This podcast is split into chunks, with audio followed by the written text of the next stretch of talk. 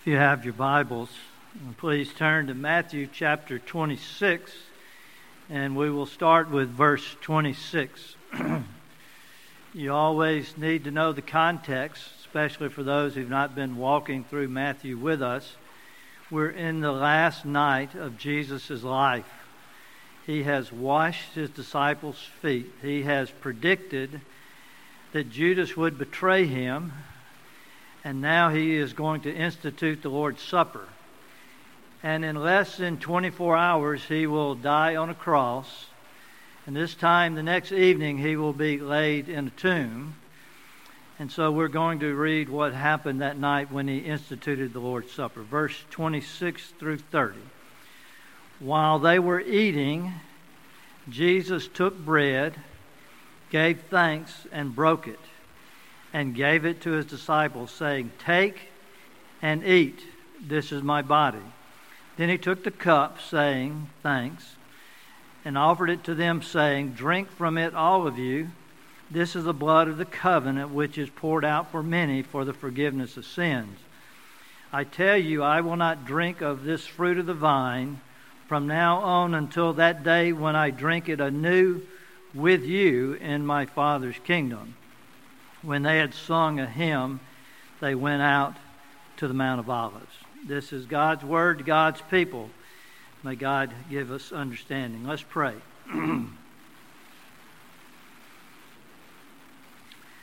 Father, before we come and feast at your table, we sit at your feet to learn what all of this means, that we might not celebrate an empty ritual, but a sacrament that's full of grace and truth. So grant us understanding. Help us to see the visual picture as we hold the bread and, and drink the cup today. May you speak to our hearts and nourish them in faith. In Jesus' name, amen. Hoc et coram Deo. Only Latin words I know. Hoc est corpus meum means this is my body, which is broken for you. Martin Luther believed those words to be literal. When he was in a debate with Zwingli and Melanchthon and Philip of Hesse, he took a piece of chalk and he wrote on the table, and we didn't know what he said, and then he put something over it. And they began to discuss the Lord's table and what it meant to mean, and what it meant to say that this is the body of Christ. And after a very heated discussion, he lifted up his napkin over it and it said, Hoc est corpus meum. That was what Luther would always say. This is my body, period. Now, Luther's concept of the body of Christ was not our concept of the body of Christ. It was not the Catholic Church's view of the body of Christ. It was not Zwingli's view of the body of Christ. It was very few people's view of the body of Christ. The words that were meant by God uh, to give us much comfort have caused us much controversy over the years. The theologians have debated what those words meant in the Latin Vulgate, hoc est corpus meum, or this is my body means. But what we want to do today, we want to look at some different words, but words nevertheless. Words that I think help you understand this passage. And the words are these as, is, and until. As they were eating, Jesus instituted the Passover. Is, this is my body, which is broken for you. And until I won't drink this fruit of the vine until I drink it anew in my Father's kingdom with you.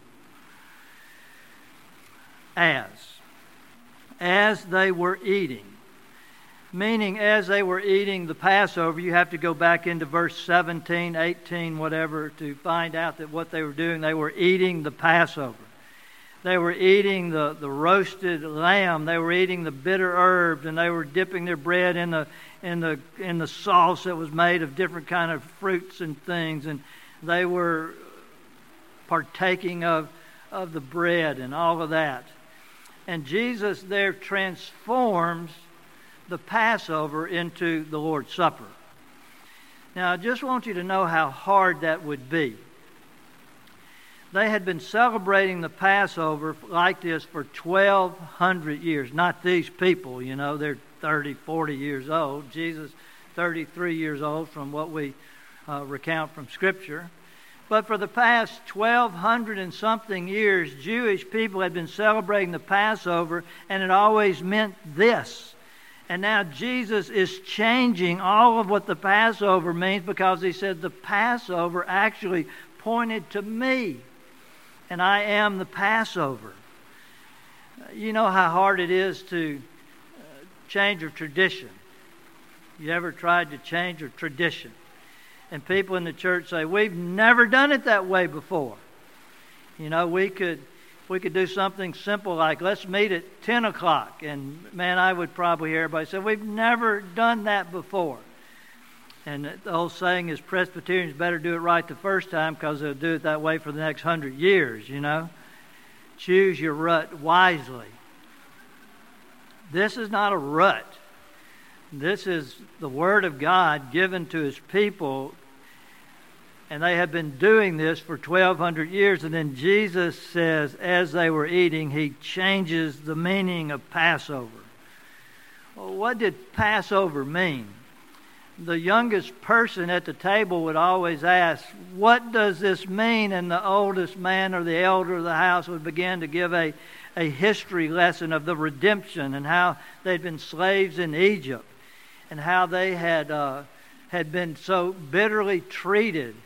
And when God had prospered them so that they became so numerous that the, the, the, Pharaoh was afraid there'd be too many of them and they'd take over. And he started having the, the, the boys, when they were born, to be killed. And yet he saved Moses.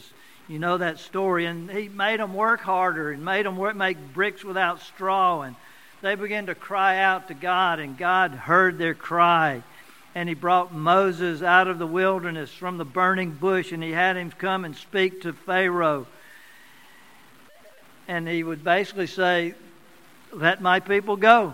God says, Let my people go. And Pharaoh every time would harden his heart. He would resist the word of God, and God would use that to make his heart harder and harder. There were ten plagues of all kind brought upon Egypt, and the Egyptians, and they were miserable conditions that they were facing, and they resisted them all. They hardened their heart, except on the last one, when God caused the death angel to pass over Egypt. And he killed all the firstborn in the houses of the Egyptians, and he passed over the houses of the people in, in the tribe of Israel because they had the blood on their doorposts. Can you imagine that night? I think it's John White, it might be James Montgomery Boice, imagines two neighbors uh, outside close to dark and they're putting the blood on the doorpost. And one is rather timid and the other one is rather bold.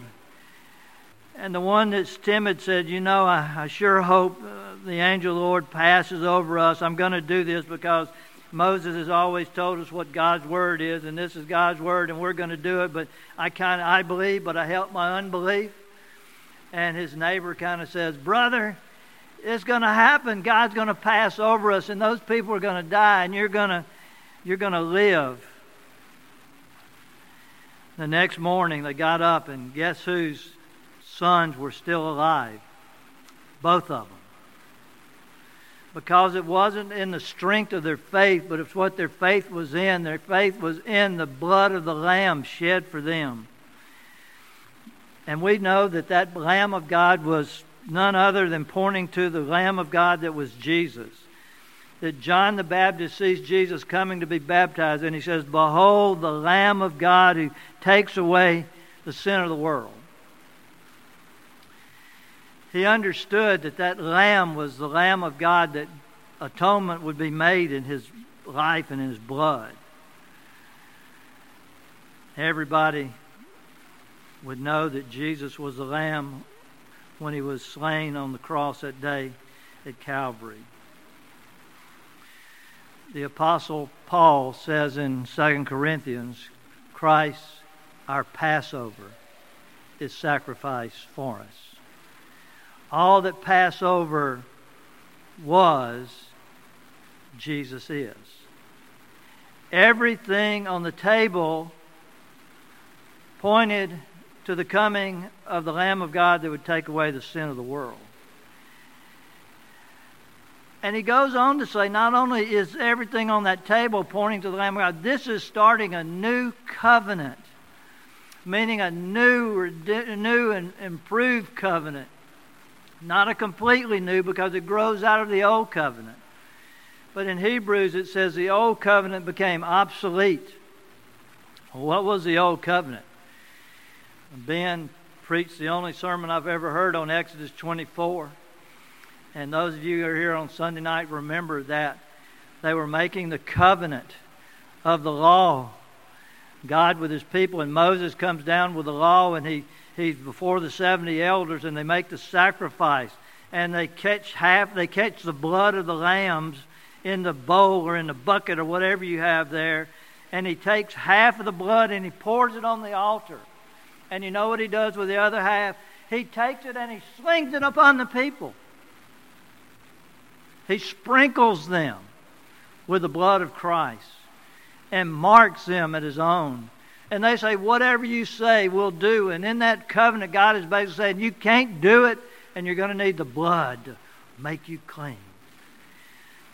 And now we know from Hebrews several chapters the blood of bulls and goats cannot take away the sin of the world.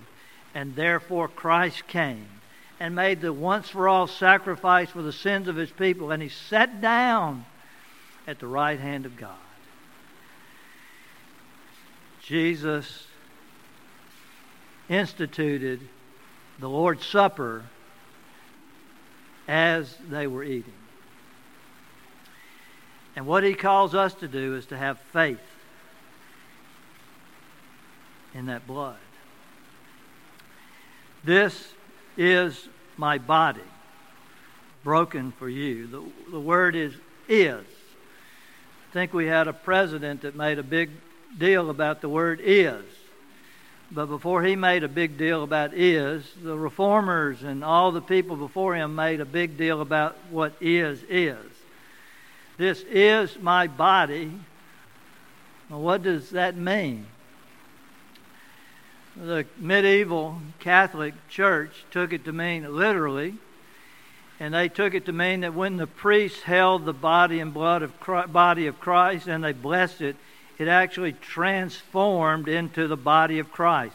Transubstantiationism. We talk about it in our communicants class. And used to, uh, as Lewis and other people growing up in that tradition would know, they used to ring a bell and that would be the moment in which it would happen that the body, that the bread became the body of Christ and the cup became the blood of Christ. Luther didn't believe that exactly how it happened. And he came up with something a little similar called the consubstantiationism. Y'all can learn how to spell them later. But con meaning with. And Luther believed that Christ was with the elements, above it, beneath it, beside it, within it. And he still believed all there was there was not a transformation of the elements. Christ was still ingested in the elements. And Zwingli was saying, you know, that's not how you read that passage. That the passage in context is Jesus is saying, do, do this in remembrance of me. And when we get there, we remember that Christ has died for us and his body was broken on the tree and the sins were put on him and we go free and we were washed clean and we remember those things. And Calvin added a different element. Calvin says Jesus really is present when we are at the Lord's table, but he's spiritually present. And we remember him and repent of our sins and believe in him, then we are fed from that table spiritually not corporately, not physically, but spiritually. That's what the 96th question of the confession, the catechism says, What is the Lord's Supper? The Lord's Supper is a sacrament whereby giving and receiving bread and wine according to Christ's appointment, his death is showed forth, and the worthy receivers are not after a corporal and carnal manner, but by faith made partakers of the body and blood, and with all his benefits to their spiritual nourishment and growth in grace. when you start talking about hermeneutics, you'll probably talk about it at lunch today after you figure out what it is. And that's just how do you interpret the Bible? And you have principles that you go by, and you know them. You know the Scripture interprets Scripture is an easy one that you make sure that this reading is in line with that reading. But one even before that that's one of the primary ones. The, the one before that is you take the natural meaning of the text, the simplest meaning of the text. And so when you take the simplest meaning of this text and you read the text, it is Jesus is pointing to his body in a symbolic way, in a metaphorical way. Just like he would say, I am the door. Nobody thinks he's mahogany with hinges. I am the I am the bread come down from heaven. They didn't think he was, you know, bread like manna from heaven. I am a good shepherd. He wasn't a shepherd, he was a rabbi and a teacher. I am the living water. He wasn't a bubbly spring. And so when he says, This is my body, they took it to mean this is this is symbolic of his body. And the reason we believe that is this for 1,200 years, you know what they said when they took the bread? When they took the bread, they held it up and said, This is the bread of affliction that our ancestors ate in the land of Egypt. And all those who are hungry, let them enter and eat. And all those who are in need, let them come and celebrate the Passover. Now we are here. Next year we'll be in the land of Israel. This year we're slaves. Next year we'll be free. But every Passover for 1,200 years, they had held up the bread and said, This is a bread of affliction. Not one person thought that was 1,200 year old bread. And now Jesus is holding up the bread and saying, This is my body, broken for you. It's a visual sermon. And what we do is we feed on Christ by faith. And the same with the covenant of blood made. The cup represents the covenant made in His blood. It's poured out. And we're washed and we're cleaned by baptism. And the blood of the cup real, makes us realize that we're dirty and need to be cleansed. But it says more than that, that Jesus is the satisfaction of life that we drink of Him. And He is the joy of life, and we're satisfied in Him. But we're called to personalize it. If you've been around much, you've heard me quote Luther a lot. Luther says the most powerful word in the whole Bible is the personal pronoun my, I, me, mine. And what we're called to do today, and every Lord's Supper we come to, is that we're to personalize this. Not only is this the body of Christ broken, it's broken for me. This is the cup of the new covenant shed for the remission of sins. Drink you all of it. It's for my sins. There was a man in a cemetery in Tennessee in the 1800s. He was kneeling by a grave and crying.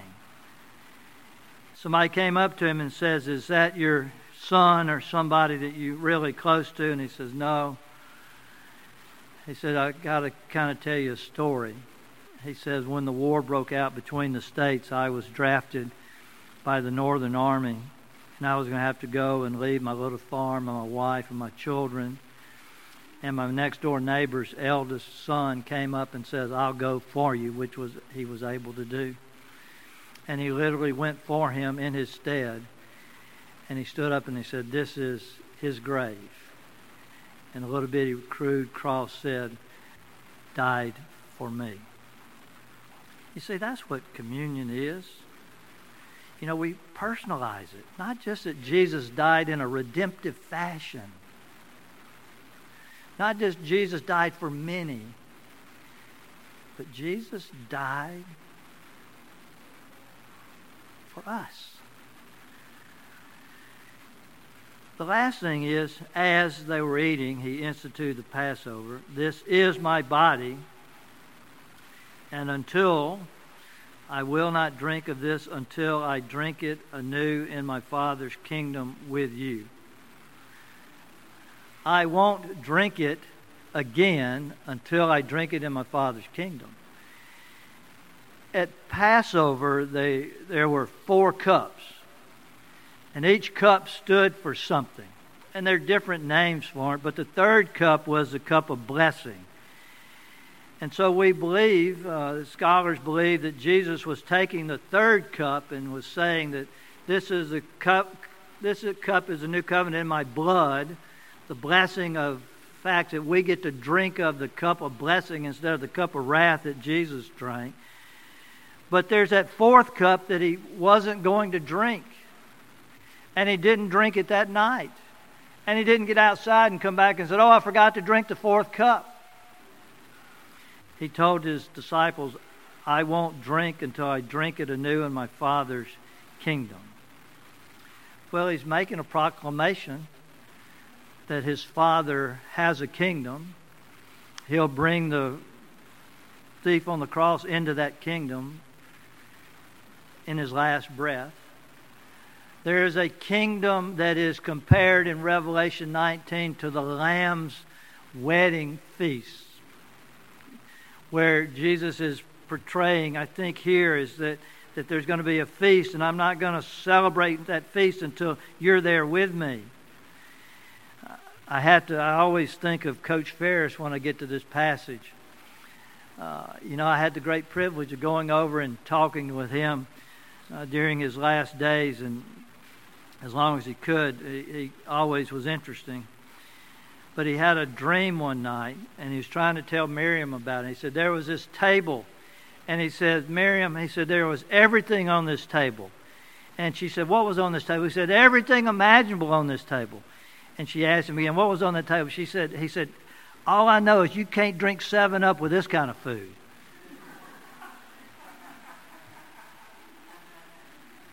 what he meant was this called for the fineness of wine. This is what Jesus is talking about.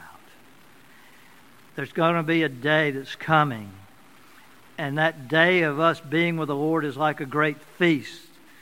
And every time we have the Lord's Supper, we proclaim the Lord's death till He comes again. He's coming again. There's going to be a feast. And that builds our hope, and that builds our confidence. But I want you to focus on two more words with you. I'm not going to drink of the fruit of the vine until my Father's kingdom when I drink it with you. I never thought of that with you. I've passed over it a lot of times, never really pondered it. Ralph Davis made me ponder it. And he said, What Jesus is saying is that I will not celebrate, fully celebrate, until all of you are home. I can't really enjoy the feast. I won't drink the cup until all my children are home. That part of what Jesus is saying is in heaven is heaven because his people, his redeemed people, are going to be there, and Jesus can't celebrate until all his redeemed people are there. It's kind of like several years ago, we knew people that were deployed uh, we're going to have Will's going to be deployed uh, soon. Will Floyd is, you know, he's on his way uh, to deployment. But they go and they go to war. Or they go make sure there's not a war, and they stay for you know a year, 18 months, two years, and then you get the date that they're going to come home. and you decide that when they come home, you're going to have a, a real feast and celebration. You're going to cook him his favorite. Going to have his friends there. And so, you know, he's supposed to get there at 7 o'clock. 7 o'clock comes and he's not there. What do you do? You wait. Kind of like you do at a wedding, you know? Kind of like I wanted to get into that chocolate uh, cake of Matthew's wedding. Man, it still tasted.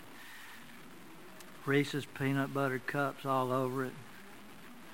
And there was this lady there with a knife.